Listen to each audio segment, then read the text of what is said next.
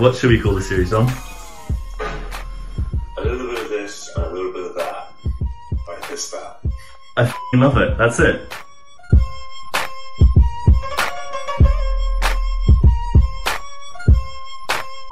It's uh, quite a journey. It's been. This is trickier than we thought, huh? It's much trickier. It started when we met in the pub. So Dom and I went to the same university, but we didn't actually meet at university. Um, Dom was in halls with my brother, and uh, Dom had this idea of making a uh, like a, a survey platform where you simplified it all the way to this or that type questions. And uh, I think you were looking for someone to help develop that app. And uh, on a night out, you met my brother, and he said, "Oh, you need to speak to Max. He can do that." Um, and uh, so I remember that night really well. We, we bonded really strongly immediately off of the idea that surveys were boring. Um, and uh, we had a lot of fun with that. We like we so I remember your designs. You were you had sort of like this or that images next to each other. Um, I then sort of suggested we try this Tinder type swiping environment. Um, you swipe left for this, swipe right for that.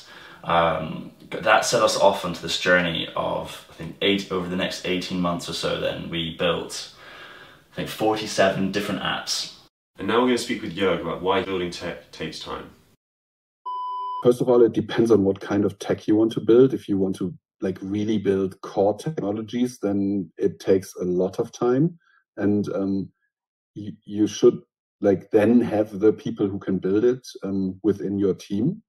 And any tech you want to build, even if it's like super easy to build, you always need processes. Even if you're a very small group of people, you might not call them processes, um, where you together find out how can you describe what you want to build and then how can you easily learn how much time resources money it will take and then um, be as realistic and amb- ambitious as possible in building, adapting, and building also learning loops into the development. And I think one of the other big challenges is that you should not start building tech with the intention of ever being done.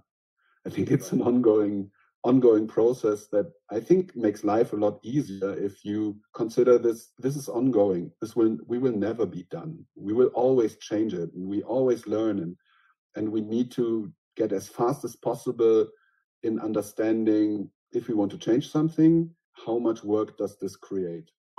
We learned a lot in the whole process of you know making all these different apps. So we, we embedded GIFs, we uh, simplified it to, to this or that questions, obviously. Um, that we showed people the results of uh, what the public had to say after they shared their opinion, uh, sort of really pulling into finding out what the world thinks beyond just what you think yourself. We made it really social media native, reactions, tagging friends.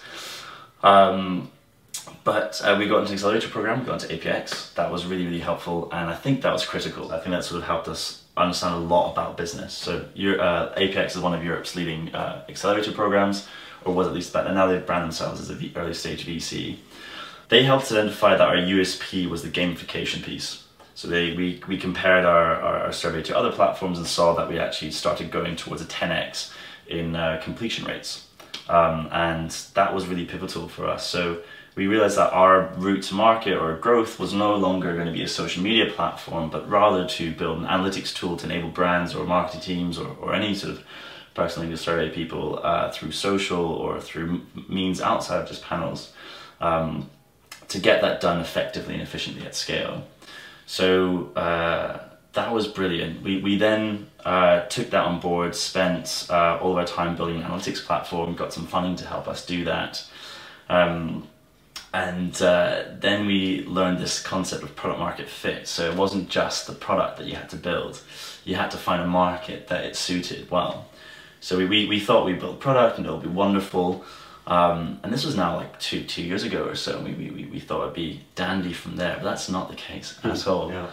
Um, we we worked with business consultancies, we worked with marketing teams, we worked with brand teams, creative agencies, uh, strategic teams. Literally anyone you can think in the market, and, and getting these like you know contracts off the, the ground is hard enough, but like trying to play around the entire market um, to get a grasp of what works for who uh, was really tough. Um, and in that process, trying to I guess we we're trying to become like the next gen version of a Survey Monkey uh, type platform I spoke with Mor Eini about how to build credibility, awareness, and your first sales.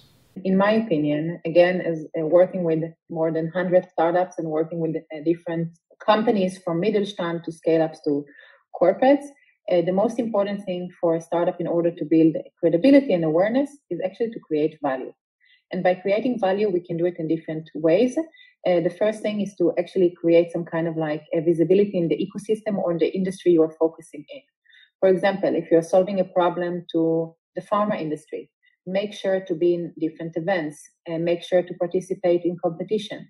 Make sure to share your knowledge and uh, to write maybe blog posts or to do webinars.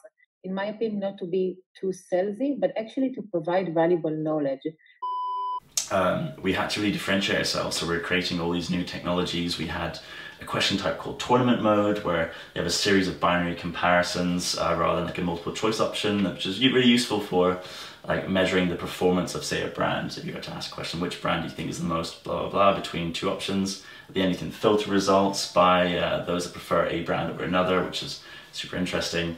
Um, uh, and we, we built trackable links that allow you to send out one survey across, let's say, 20 different channels. Then you could filter results by each channel, which was also super helpful. Um, and and it was it kind of had this like boom moment when we went into the influencer marketing space, um, where all these sort of complementary tools that we built had finally landed in the brand lift solution. Maybe I should explain what brand brand lift yeah, is for the. What is a brand lift? I guess uh, it's something that we're very familiar with, but to our viewers, why don't we sum it up quickly? Yeah, so this is our first like proper good use case uh, that made a lot of sense. Uh, a brand lift is um, effectively you're, you're looking to to measure the impact of a marketing campaign. That's the goal, and the, the way in which a brand lift does it is it finds people that have been exposed to a campaign, it surveys them, asks them a couple of questions. It might be looking to measure uh, the, the lift in awareness or the lift in consideration of uh, purchasing or signing up to something, uh, interest in it, uh, actually intent to buy, uh, as well as sort of advocacy metrics. Would they do they prefer it over other brands? Would they recommend it to friends and so forth? Um, you get these results, then you would compare that to an unexposed audience, but you want to make them as similar as possible so that the, the only difference is exposure. Um, and I guess with our gamification, um, we were able to directly uh, retarget audience that have been exposed to content online. Um, and because the gamification, we had the completion rates that made it financially feasible. Um, and so when we came into the brand lift solution, we could guarantee exposure rather than um, all the other sort of ways of trying to infer exposure by uh, forcing uh, exposure through creative content or by going to a panel and, and hoping that you add a screening question of do you follow this influence that you can see something. Yeah. Why is now the right time for ThisThat? Well, there's a lot of growth in the influencer marketing space and that's really been a nice sort of springboard for us in, in our journey. So two things I'd say within the influencer marketing space or, or three things even there there's I think we've kind of crossed this bridge the legitimizing of the impact I think we all know that now um, and sort of verifying exposure when it came to brand lift supported that movement the next thing I guess is the growth of the amount of creators so we have about 50 million influencers worldwide right now. Um, there's going to be 400 million by 2025. I see. Okay. Yeah, so there's going to be an 8x growth as expected, nearly 10x growth on the amount of creators. And if you think about what, what that means is it's going to become more and more competitive. Uh, brands going to be more and more specific about what influencers have as an impact. And what, what we're getting it through our brand lift solutions, we're getting an opportunity to survey their audience, right? And so that gives you and the influencers the ability to really learn about what their audiences are interested in and uh, what, what, what things mean to them. And that helps you get more specific and granular when it comes to questions such as what makes this influencer special for this campaign. As you can really tailor them to that. And then just before I go into, I guess, why that's super important for us, the, th the third thing as to why now is the right time is we're realizing in this competitive, fast growing space, scale is of uh, utmost importance. And so going into next year, we're we're already got a lovely partner, uh, Takumi, that's uh, going to get full access to our tech. So for the last year, we've been leveraging our tech to provide a full service. But we really believe that with uh, the right tools, our tech, for instance, it automates a lot of the workflows for you when it comes to brand lift or analysis, as well as some education on how to do it. We can enable the entire industry to perform brand lift and sort of complex market research themselves. Uh, so kind of full turn there. We started off with trying to make surveying fun, and now we're looking to make all of market research fun.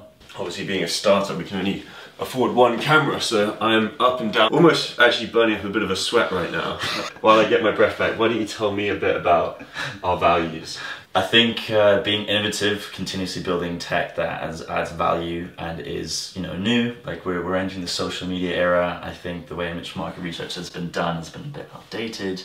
Some really cool methodologies, but they have to sort of get rid of everything, have a new blank sheet of white paper, and start fresh. We used to say um, the methodologies in market research are typically stuck in the 90s. Yeah, yeah, that, I mean that's true. Like brand lift itself is an old methodology, right? Uh, but the concept of exposed versus unexposed is great. It's just the way in which you find the audience now through social should go through social. Other parts of our value, I would say no bullshit. Good data uh, is really important to that stuff you can actually trust. Uh, we tell you how it is. Um, if you're doing a brand lift with us and we don't think there's good impact, we know that we're getting the value, the data from the right audience, so we can tell you that. We would tell you that and be honest about that. We'd ultimately be giving you strategic insight and feedback as to how to optimize the next campaign. So that's really good. And I think with the enabling and empowering stuff that you said, maybe a third core value is that we're looking to educate people. And so I, I think that's super important not just sort of make it seem like you have to come to us for us to do things for you. We think everyone should be able to do things themselves. Right. I mean, yeah, we can go into a bit more detail there. Uh, I know you've planned to set up educational series and talks Mhm. with clients that sign up to our platform for more than a year. Maybe Yeah. just go into a bit of detail about what those entail. Yeah, so uh, at the moment uh, we're structuring it in a sort of all-in-one uh, one-day course. And we're bringing sort of a group of up to about five people. Um, off the back of that, we'll have a few questions, a little test to sort of get them, sort of handle them through a campaign, um, and they'll get certificates. And off the back of that, that getting a certificate, we're confident to give them full access to the platform, and uh, they can fire away with unlimited access to our tools to, to you know really elevate the industry. Running a startup. We're both co-founders. Why don't we outline what it takes to be a co-founder and what a day-to-day looks like? Yeah, two, two questions there. What it takes to be a co-founder, I think, is a whole massive question. I think for us, resilience has been the core factor in us getting through the state, like to where we are now. But day-to-day activity that also changes a lot through the journey. You have to learn to focus and just completely do the right thing at the right time. What's adding the most value? So in the early days, for me, it was coding, just building the product, testing it, analyzing the results. Now, as we're sort of growing a team and growing services and doing sales, we've got multiple hats. You know, from sort of uh, making sure that the, the service agreements are, are lined up properly, that the projects are managed properly, that the team know what they're doing when they're doing it, and and um, I guess you- could be wearing seven different hats as a founder in any different day, uh, and really ultimately it is to learn learn how to prioritize. Um, everyone's got different methodologies for that. Um, I think the 80-20 rule is really helpful. Um, I guess I try and break that down as well. If I have like 10 things that I want to get done in a day, I think about what are the two that I really care about and make sure I do those as well as I can. And then I look to do the next things. What about yourself? Well, for me, that's uh, largely the same. I feel like my role at ThisThat's changed ever since we started Mm. multiple times. So I remember in the early days at ThisThat my job sort of centered around raising, Yeah. um, equity, raising Yeah. funds, and we managed to have some successful rounds. Yeah. We managed to get onto APX, one of Europe's leading accelerator programs, Yeah. and in that space, I really had to focus on what APX was telling me that I was strong at, Yes. Yeah. cancelling out the stuff that I was weaker at. Yes. um, and yeah. that's when I really sort of moved into the marketing space and, Yeah. and sales. Yeah. Um, it was very difficult because we didn't have a finished product. Yes. We yeah, didn't know yeah. which market we were targeting. Yeah. Yeah. I was expected to sell this product to who knows who knows who, Yeah. Yeah. um, and expect sales from people Yeah. that you know. This actually really. What, what do you think it takes to um, to like get awareness out there and to and to sell products for the very first time? I think the first step for me was Yeah. to become comfortable with rejection.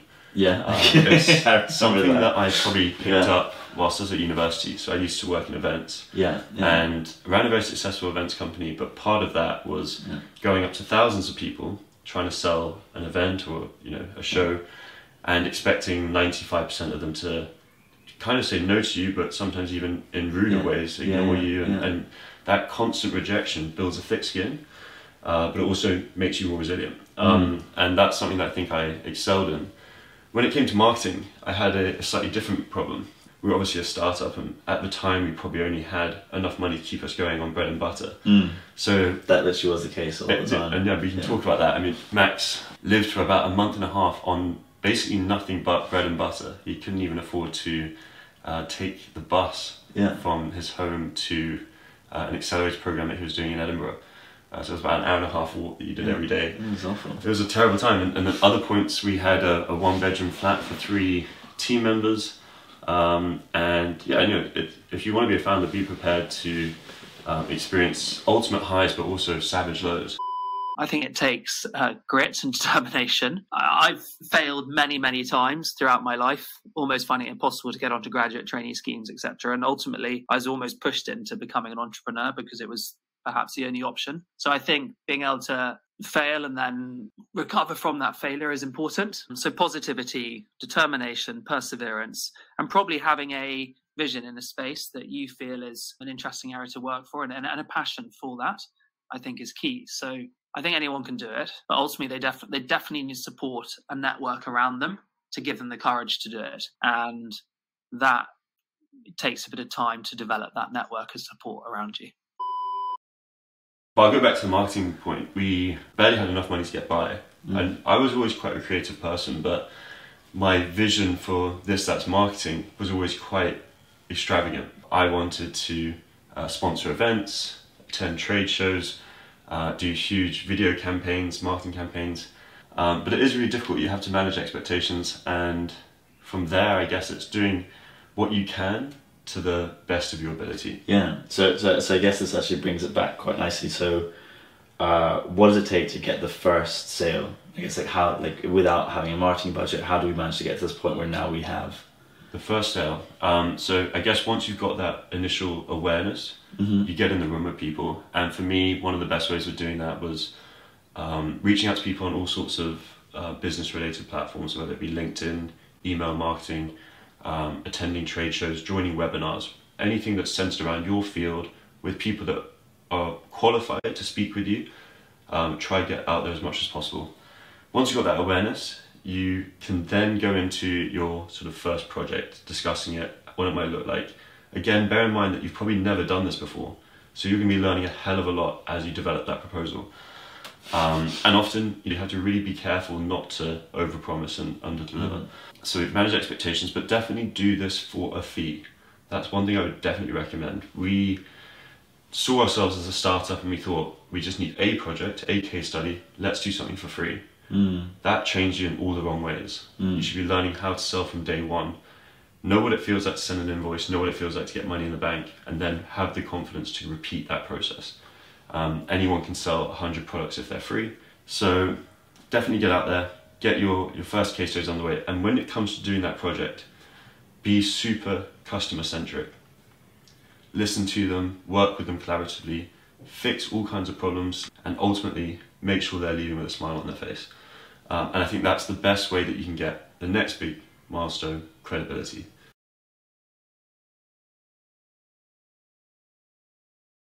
The most important thing is be truthful and never overpromise. You cannot tell them we've done this before. This is how it works. So being honest and telling them we can't tell you what happened in the past.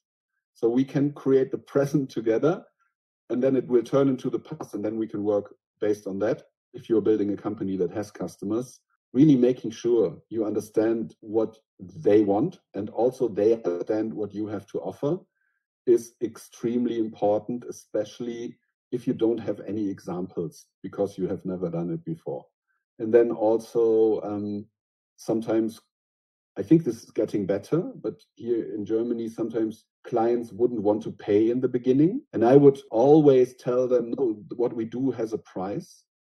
Maybe you, I would give them a discount, say, but because you are the first customer who dares to work with us, which we highly appreciate, we'll give you an 80% discount, not 100%, because we are a company. We need to make money. This is uh, also in your interest because imagine what we plan together works. You might want to continue this. If we give everything away for free, this might not be sustainable.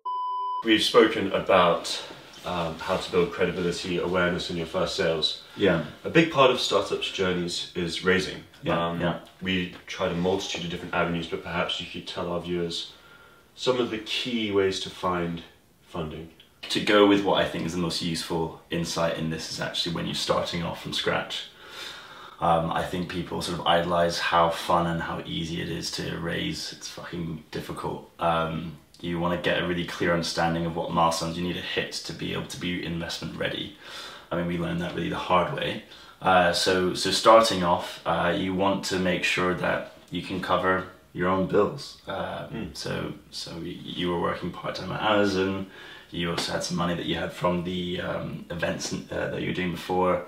Uh, I was a teacher in after school club, and basically my best tip there is try and find a job that that pays well. Uh, so in my case, tutoring I could get like up to like thirty pounds an hour, even more if I wanted to. And so I was quite clear about how I managed my time with that, so that I had the ability to comfortably put in more than forty hours a week into the startup whilst I was doing doing other work on the side. Um, that's my tip one because that means you can keep going and keep testing things because you're never really going to know it's quite high risk at the start. Um, then there are loads of grants out there that people don't really know about. Uh, you've got sort of the more obvious ones like an Innovate grant and art, um, uh, which sort of everyone sort of talks about. Uh, but you've got other small ones like we got five thousand pounds to design our app uh, when we got the By Design grant. So I think that's only in Scotland. Uh, but there are a whole host of these, and the, the best way is just to, to go online, Google uh, grants where, where you are. You can you can find it out. We had some help through our university. They had a lovely department where we could speak to a lot of mentors in that space. Um, then, if you're looking for early stage investments, see I guess what other schemes are out there. There's an SEIS scheme which we followed that made it more attractive for investors to invest into us. Um, and then also be smart with the money that you get. It's gonna be my last thing. We can move on to the next question. Uh, but uh, yeah, like get uh, when you bring angels on board, make sure they can also you know add value and give you tips. Uh, we've been fortunate to, to have angels on our on our board that have exited companies in the past, and they know sort of all the struggles and ups and downs at every step, and we can call them anytime and get feedback. So that's really, really, really helpful. Um, and an accelerator program, if you can go into one of those, that really helps. I mean, that was pivotal to us identifying what our product market would be. I think one more to add there um, competitions. Um, they're great ways Yes. for you to get your name out there, but also learn some skills that um, are often overlooked. Things like public speaking, Mm. pitch presentations. Yeah, if you're Yeah. pitching to investors, you're going to be pitching to hundreds of people, Yeah. uh, and that means you're going to be reaching out to thousands of people. and it was really nice for us, I guess, because we knew we had a pitch coming up in a month's time, say, and we got Mm. together as a team and said, right, how do we best present our business? And in doing so, we learned a lot more about our business. We Yeah, learned yeah, what yeah. resonated with people, what we should probably keep quiet, and uh, I guess What it's just you a- keep quiet? well, keep quiet in the sense that um, you know people aren't like receptive to that idea. Okay, So yeah, yeah. you know sometimes You you just think made it sound like there's something No, dodgy some- that you no. shouldn't talk about. um, what should you keep quiet in terms of you know what should you no longer big up? Um, Okay, I think it's yeah. quite common that founders run with their ideas and they don't like validate them. yeah, yeah, Um, so practicing pitching in front of a new audience is a great way to sense check yeah, what, definitely. what works and what doesn't work. Um, so that's my last tip there. everyone on the surface says there's tons of money floating around. But the reality is you still got to search and find it. I think that there's the obvious ways where you can, you know, sign up to a lot of VC funds online. You know, you can send them your pitch, but the reality is 90% of the time they never respond. So you got to get a bit more creative in terms of how you approach it. So first, you know, approach other founders, you know, and ask about their experiences. I think one nice thing about the startup entrepreneurship community is that founders help founders, and I think it's a really nice thing. You know, so I make an effort too to help other people, and and don't don't don't stress about asking for something in return, you know, because it'll, it'll come back to you. It's a bit like a karma circle. And then secondly, too, if you want to get even more creative, you know, you start looking at parallel startups, you know, startups which are in a similar space at you, and then you go into Crunchbase and see who their investors are, and then just simple. You find your names on LinkedIn, you add them, and you try to reach out and contact them. And that's a good way where I found a number of investors too. And then last but not least is also just asking your entire circle. You know, you've got other families and friends and whatnot. Just ask everyone. The chances someone knows someone that would invest, or someone knows someone, you know, a, a- a VC or something that they can re- recommend you. Top tips on growing a team. growing a team. I think at the beginning you um, you you want to make most use of your network. That changes as you get down later down the line, but um, like uh, you, you want there could be friends of friends. Uh, it could be university groups. It could be uh, through LinkedIn. Um, finding good talent that's aligned with your values is really important, and it's also very hard. Um, and sort of getting that balance um, is tricky. But so so yeah, leveraging your network, uh, I definitely say is super important in the early stages. Look at some of our key hires recently. Even um, we managed to get Rowie, our new Yeah. paid media manager.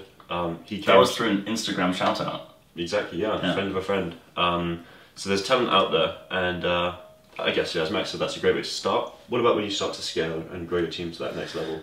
Well, yeah. So um, I, I guess as as we're now getting more and more work, uh, we also have a lot more work to do, and so you want to get people in your team that are able to, I guess, like not just do a great job, but also help you sort of relax and sleep at night. Um, and so you want people that are far better than you at a, at a specific uh, type of role. So I guess understanding what are all the different tasks you need done, how could you group that well into uh, into a role that someone could take on, um, how can you create a process that they can take full accountability and then start scaling that way and, and really prioritize and put in the time and effort to find top talent, interview these people, give them take home tasks, test it. Um, it and uh, and then when you find the right people, invest into them. Uh, yeah. Yeah, it's really interesting you say that. We've actually got a clip from Luke Townsin who explains how he grows a team at TikTok. I'd probably start off with uh, hiring people who are smarter than you or have different skill sets than you. I've always tried to look for people that can bring certain skill sets that are additive and complementary to other people on the team and know more than I do, of course, in certain areas. Also, thinking about hiring people with slightly diverse perspectives, I think it's very easy to look at a certain type of CV about where somebody's been educated or what their career path might have been. So, thinking a bit more widely about the kind of people you want to bring into the team and, and how that works together as a mix. I think also in the context of a startup is don't overhire and don't hire too quickly. I think your journey becomes a lot more clear as you get into the actual role. And I think there is an ease to create duplication of roles or sometimes it might not be wholly clear about what two individuals are doing if they're working on the same piece of work. So I think that's also quite an important task. But I think more broadly that, you know, um, in terms of how to continue to grow the team, I, I think you want to create an environment that first and foremost is fun and that people want to come to work for, either remote or if that is going into an office, but also, you know, one that I guess really fosters inclusivity, uh, a place that people might want to join or and, and hopefully, you know, remain.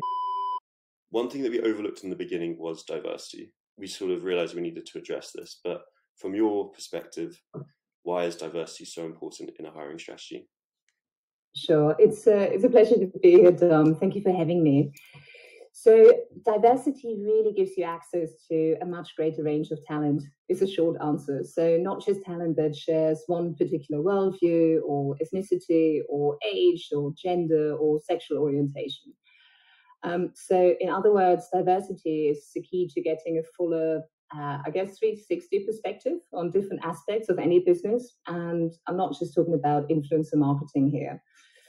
Um, and then by default, that really helps you to give insight into the needs and motivations of your clients. So instead of just a, a siloed path that you could be looking at, suddenly you gain like a variety of different perspectives from different backgrounds and experiences, and that in turn fuels creativity and higher innovation. So really enabling companies to make better decisions faster. And in fact, um, research from McKinsey actually shows that that translates into profit as well. So diverse companies are actually more profitable too. Um, and if you'd like to talk about a concrete example, um, then Black Lives Matter um, is a really good one. So I think some brands got the messaging very wrong. Some brands stayed quite silent for fear of saying the wrong thing. Um, and other brands like Dove or Coca Cola actually work very closely with the Black brand ambassadors to learn and understand the issues involved here um, so that they could actually calibrate their messaging and do something to help. In this next section, we're going to ask founders if you could do it all again, what would you do differently? As the founder of Billion Dollar Boy, what would you have done differently in hindsight? Probably lots.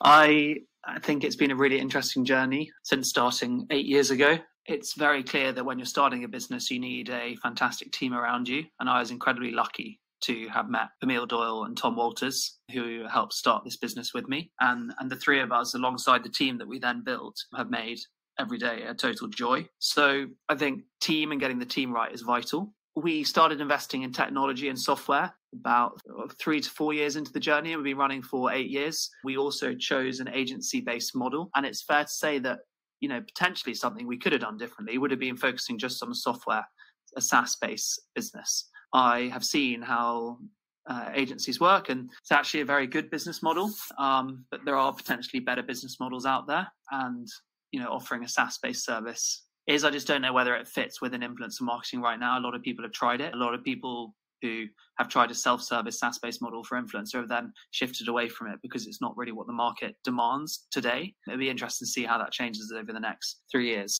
And then the final point is, you know, we've never raised any institutional funding of any sort. Every single one of our competitors at this scale has.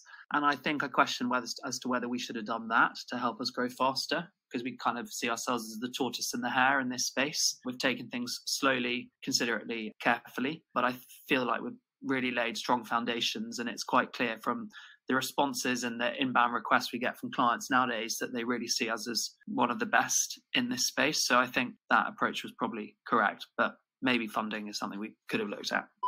Testament to Billion Dollar Boy and yourself for getting to where you are without institutional funding. Max, from your perspective, what would you have done differently at ThisThat? I think the way in which Ed started with lots is is true. Um, I mean, yeah, hindsight is is is is wonderful. If if our goal was to get to where we are today, uh, and I knew everything, obviously, I, I, we wouldn't have built forty seven different apps. We would have known which app to build from the get go. We would have mm, pivoted into building an analytics solution faster. We would have skipped all the market testing and have gone straight into influencer marketing. Um, but in a way, I kind of am glad that we had all of those struggles. Uh, it really taught us how to pivot. And I think in an ever growing, fast growing environment uh, that influencer marketing is now, um, we've got that advantage in, in the space that we really know how to adapt and move fast. Um, Absolutely. I think the fact that we were a startup meant that we were very dynamic. Mm-hmm. We were able to change um, on a sixpence, I think there's a saying. Um, whereas working with big corporates, you often find there's a lot of bureaucracy, a lot of paperwork, mm-hmm. a lot of um, decision makers all having different opinions, and being agile can be impacted by being too big. Yeah, yeah, yeah. Um, so I guess but, it was but, like learning how to be agile mm. as well, and how to listen, and how to iterate, and how to prioritize what to do. Um, I mean, this is like a, the accelerator program that we did was so vital for learning all those skill sets for us. Absolutely. Uh, so highly recommend going to the accelerator program in yeah. the early days. Actually, I've got a, an interesting piece from Mor Eini, um, a member of the APX team that speaks about the benefits of working with startups against corporates. In your opinion, why is working with a startup better than working with a corporate? My question will be the other way around. Why working with a corporate when you can work with a startup? Startups uh, are much more eager to work with companies and hence will do whatever it takes to make them the happiest clients ever. Nice, awesome.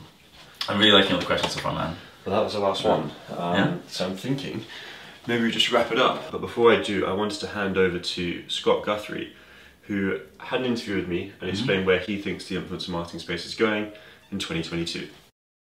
Well, there are a few, and uh, you know, trends don't start and stop just because of the, the, the calendar. So, so, some of them will be building up more momentum. Some of these trends will be becoming more mainstream.